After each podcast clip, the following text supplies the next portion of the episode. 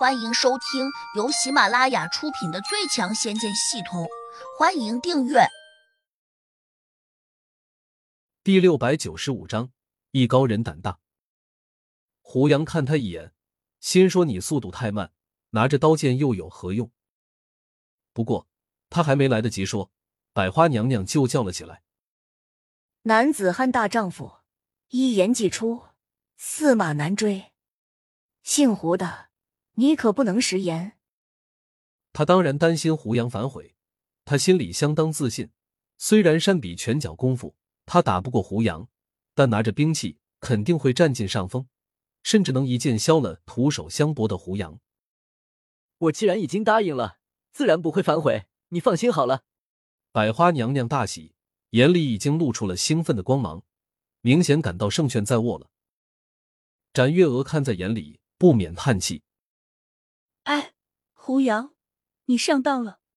小莲说：“胡杨哥就是心好，可能不想欺负他这的女流之辈吧。”贾胖子暗自吃了声，略有些不屑，低声念道：“胡杨这是在两个小美女面前表现他的英雄气概罢了，想以此彻底俘获他们的芳心而已。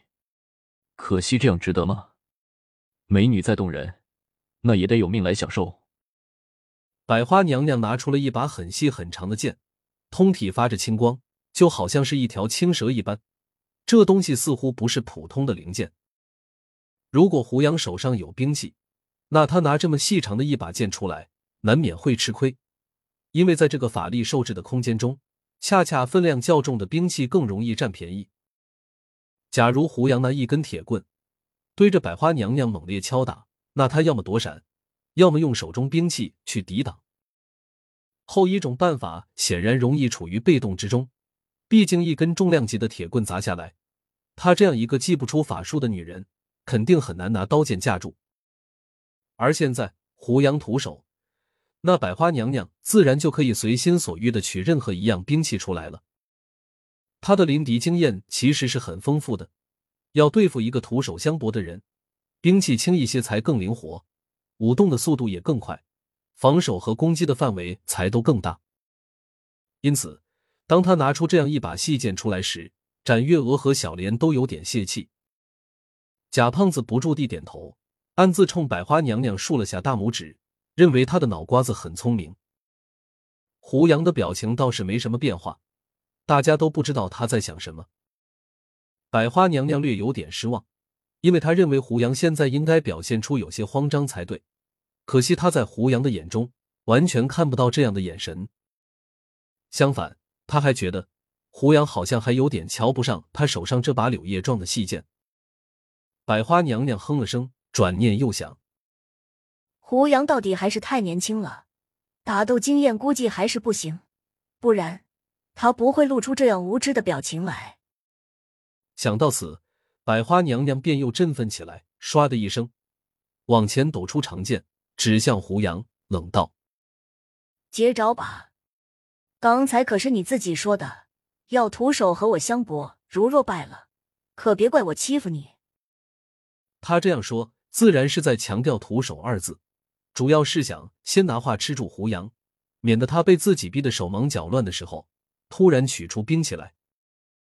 胡杨好像根本没把他的细剑放在眼里，居然轻描淡写的说了句：“胡某人向来说话算数，你只管放马过来。”百花娘娘一听，不禁心里又是一喜，她却赶紧掩饰住，努力保持着平静道：“那就接招吧。”话音一落，她也不再客气，可能还担心夜长梦多，因此，百花娘娘挥舞着长剑，立刻抖出一圈剑花。分别攻向了胡杨的脖颈、胸窝和小腹。不过，他一剑分刺三处，明显有两处是虚招，俗称一时两虚。但是，在这个快如闪电的时刻，几乎很少有人知道他哪一处是实。展月娥和小莲只看了一眼，脸色就变得苍白起来，芳心立刻掉到了嗓子眼儿，均拿自己去设想：如果面对着百花娘娘这一记精妙的剑招。完全不知道如何应对，尤其是徒手相搏，更加没有一丁点底气。贾胖子显然也是个玩剑的高手，他忍不住大声赞道：“好漂亮的剑法，堪称无懈可击。哪知他的赞叹声还未说完，胡杨早已经伸出手指，突然弹了上去。只听得“当”的一声，百花娘娘的剑竟然被弹偏了。如果不是听到这个声音，贾胖子甚至都不知道胡杨是怎么应对的。百花娘娘更加吃惊，因为她陡然感到一股奇怪的劲力竟透过剑身，清晰的传到了他的手掌上。他差一点没有拿稳剑柄，因为那股劲力不只是来的突然，更可怕的是力道太大了，以致那个清脆的撞击声令他产生了这是金属相击的声音。但实际上，他看得很清楚，刚才胡杨出手时，真的只是拿手指弹在了剑身上，并没有拿出别的兵器。这小子太古怪了。百花娘娘心里一紧，再不敢大意，急忙缩剑。同时利用手腕扭动的力量，把剑横着切向了胡杨的手指。这个变化其实很快，几乎在电光石火之间，他就迅速完成了。此时，如果胡杨不赶紧缩手避让，多半就会被百花娘娘的细剑切中手指。但是，胡杨还是没有退让半步，他的手掌突然抬高了两寸，刚刚让开了百花娘娘切过来的剑刃，紧跟着。他的手掌拍下去了，这速度快的惊人。胡杨的手掌几乎是贴着剑身，再往百花娘娘那里凑步上前，手掌飞快的滑到了他的剑柄处。百花娘娘的剑是横着切出去的，在惯性之下，他完全来不及反切回去。虽然他已经反应过来了，胡杨趁着这个间隙的功夫反其道而行之，直接过来夺他的剑。